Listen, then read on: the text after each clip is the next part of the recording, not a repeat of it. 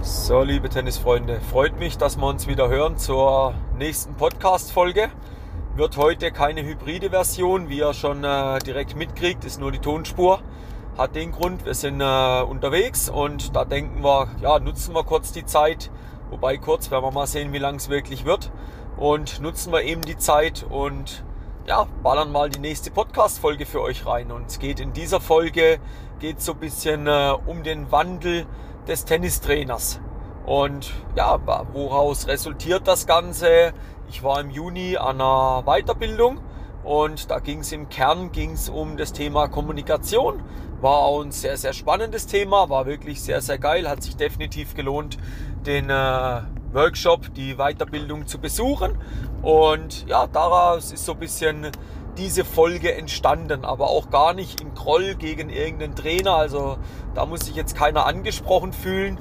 Ich teile jetzt einfach mal meine Meinung und jeder darf seine Meinung haben und davon lebt ja dann auch das Business, dass wir vielleicht auch mal nicht gleicher Meinung sind oder mal auch denken, oh hey, was hat denn der da für eine krasse Meinung und das denke ich ja gar nicht.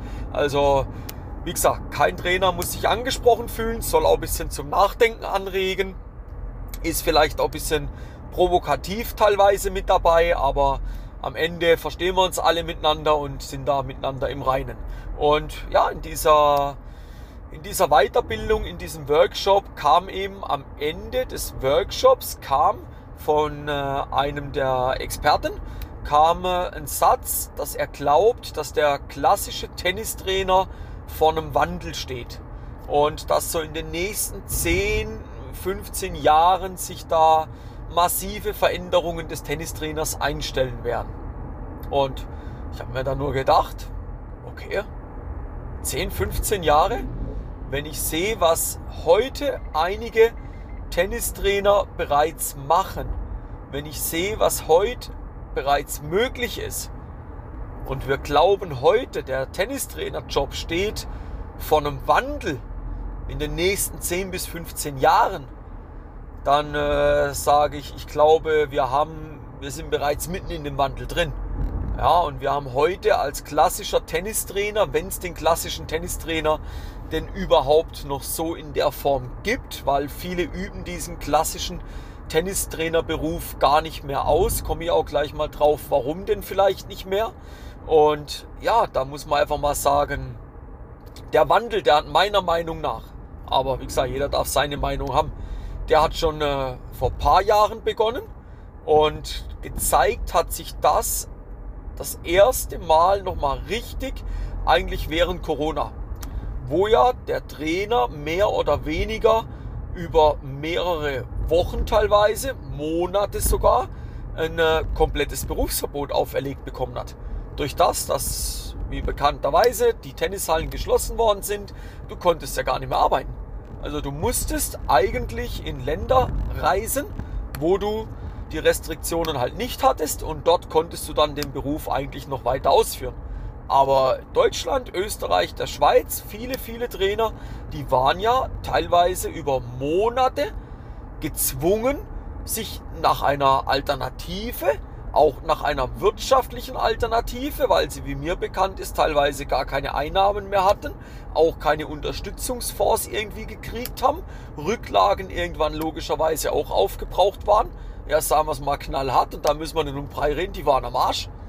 So, die hatten am Tag X die Wahl, war einen neuen Job, revolutioniere ich mich als Tennistrainer oder bin ich am Arsch?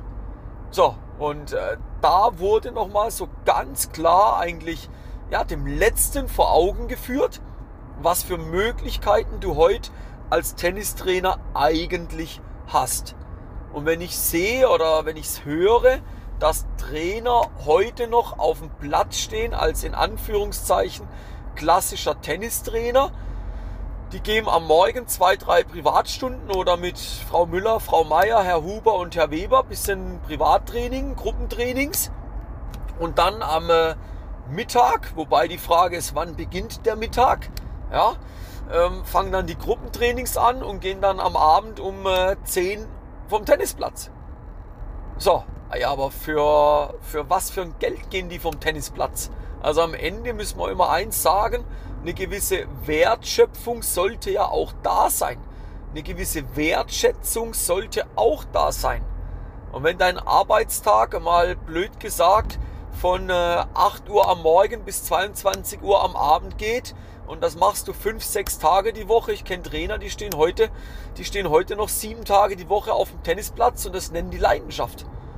Die Frage ist, ob das wirklich Leidenschaft ist oder ob sie wirtschaftliche Probleme haben. Also das muss man sich auch mal überlegen, weil eine Leidenschaft kann man auch ausüben, wenn man es nur drei Stunden am Tag macht. Wer das fünf Stunden am Tag machen möchte, it's up to you. Wenn du Bock hast, mach das fünf Stunden. Aber wir müssen auch aufpassen, irgendwann leidet ja die Qualität drunter. So, wenn ich Trainer habe, die zehn Stunden am Tag auf dem Platz stehen, das sechs Tage die Woche machen, 50, 60 Stunden abballern, da frage ich mich dann schon, also A, wo ist die Qualität? B, hast du dir mal um dich Gedanken gemacht? Wie lange willst du das so machen? Wenn ich dann Argumente höre, ja, ich muss, ich muss, ja, du bist eine arme Socke, tut mir leid. Also müssen musste gar nichts, aber scheinbar bist du aufgrund äußerer Umstände, bist du gezwungen, das Pensum so zu gehen. Das kann aber meiner Meinung nach nicht der goldene Weg sein, aber das muss jeder für sich im Klaren sein.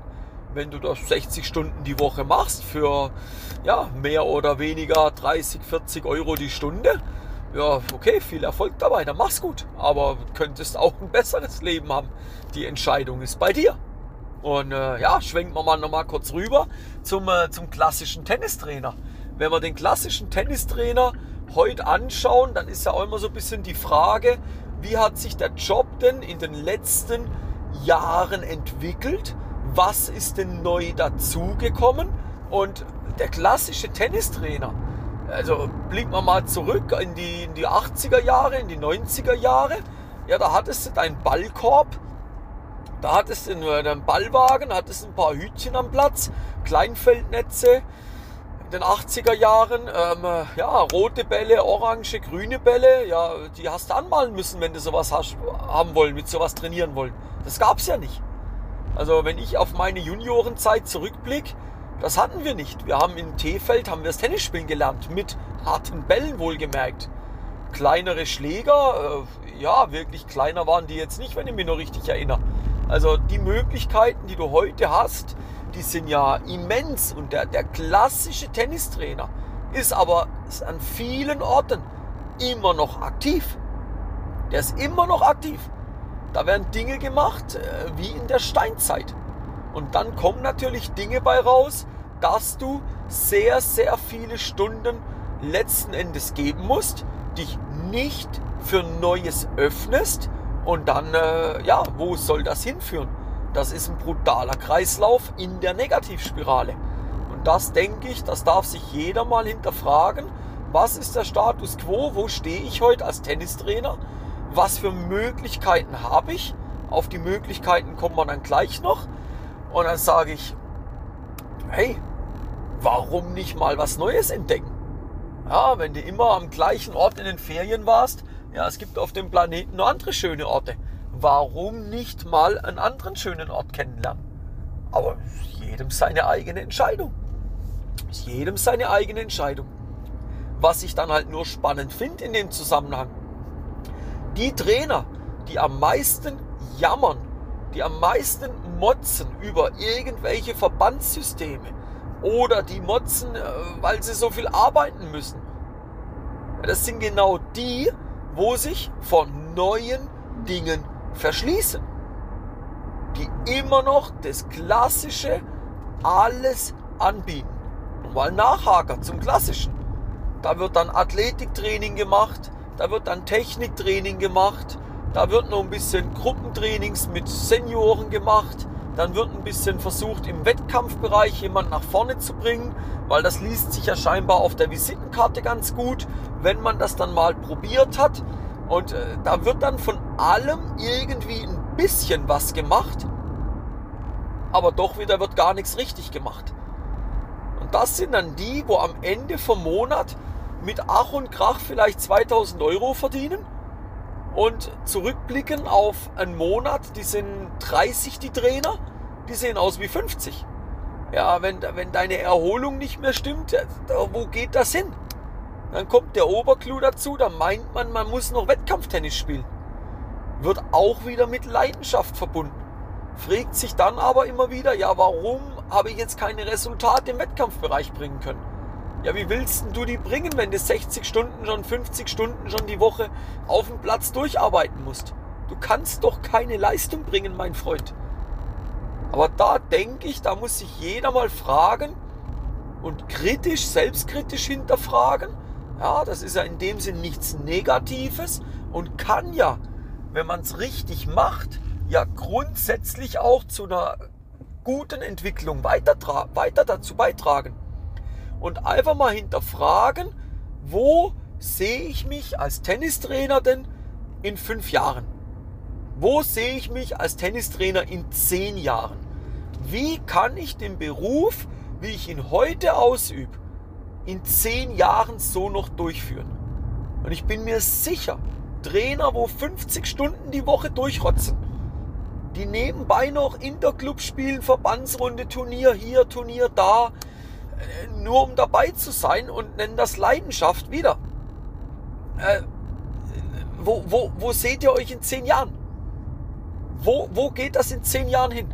Das ist eine spannende Frage, die sich jeder selber mal stellen darf. Und äh, um wieder noch tiefer in den Wandel des Tennistrainers reinzugehen. Ich kenne Trainer, die arbeiten mittlerweile nur noch online. Die machen nur online. Aber die haben sich ganz klar auf einen Bereich dort spezialisiert. Und diese Trainer, die verdienen im Monat fünfstellig. Jetzt wirst du schlucken. Du sagst, äh, was, die, die, die arbeiten für. Nein, die verdienen fünfstellig im Monat, mein Freund. Die haben sich darauf spezialisiert, zum Beispiel auf dem Bereich Taktiktraining.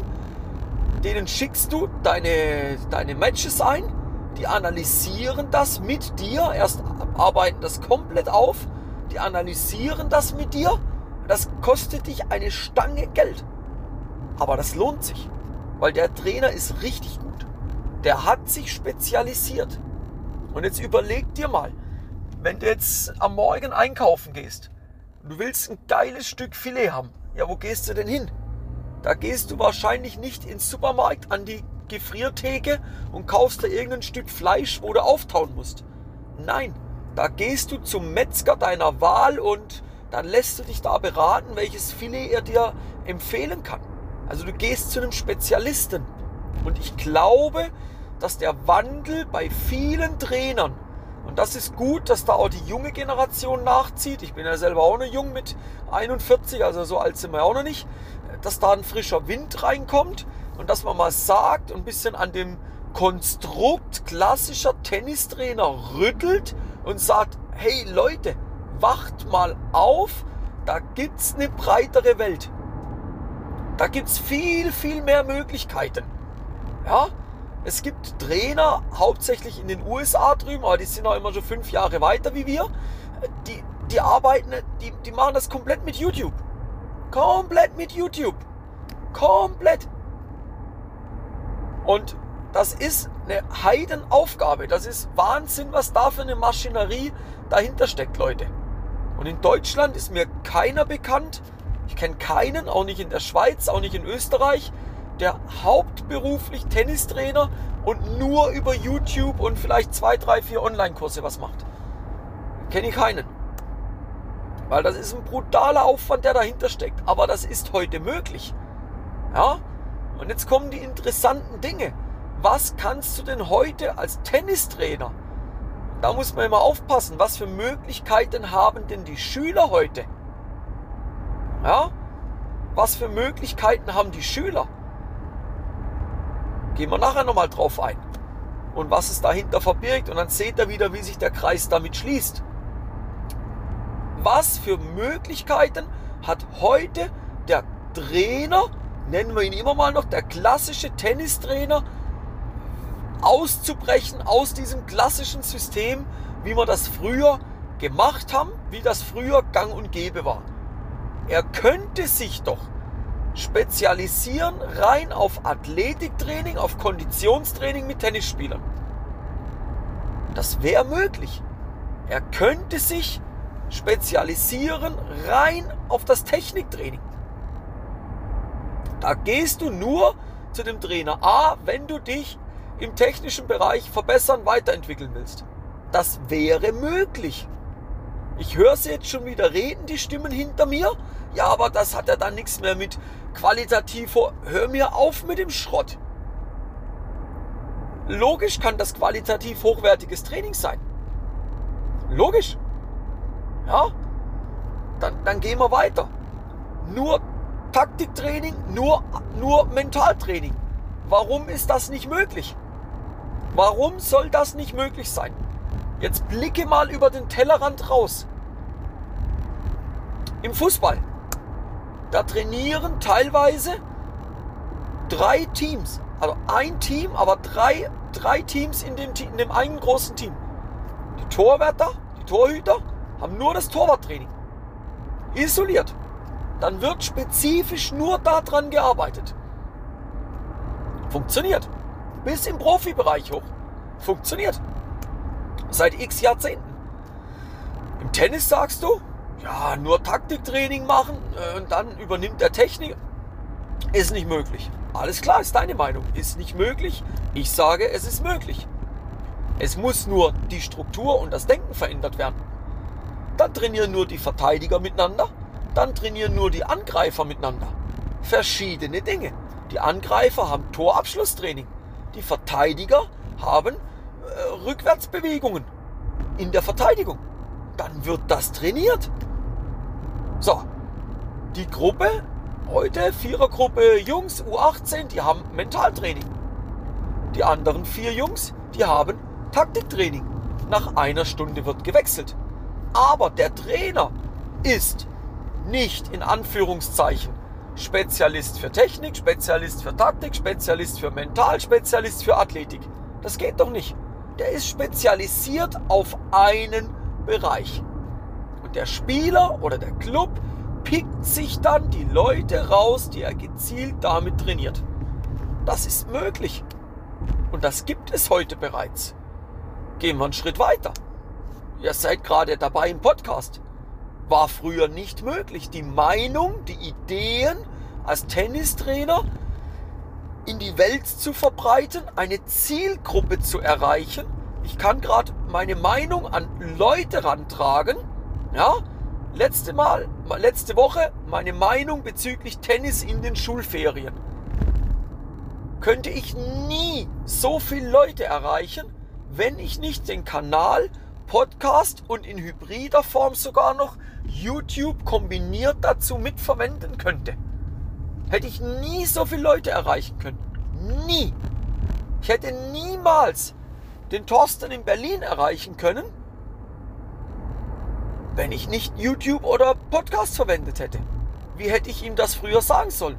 Hätte ich es über die Berge rufen sollen? Das hätte er nie gehört, der Junge. Nie. Das sind Möglichkeiten. Der Wandel von Tennistrainer wir sind mittendrin. Und es ist fatal, heute nicht auf dem Zug mit drauf zu sein, weil der Zug, der fährt verdammt schnell. Und der klassische Tennistrainer, ich lehne mich mal aus dem Fenster raus, der wird immer, immer schwieriger. Immer, immer schwieriger.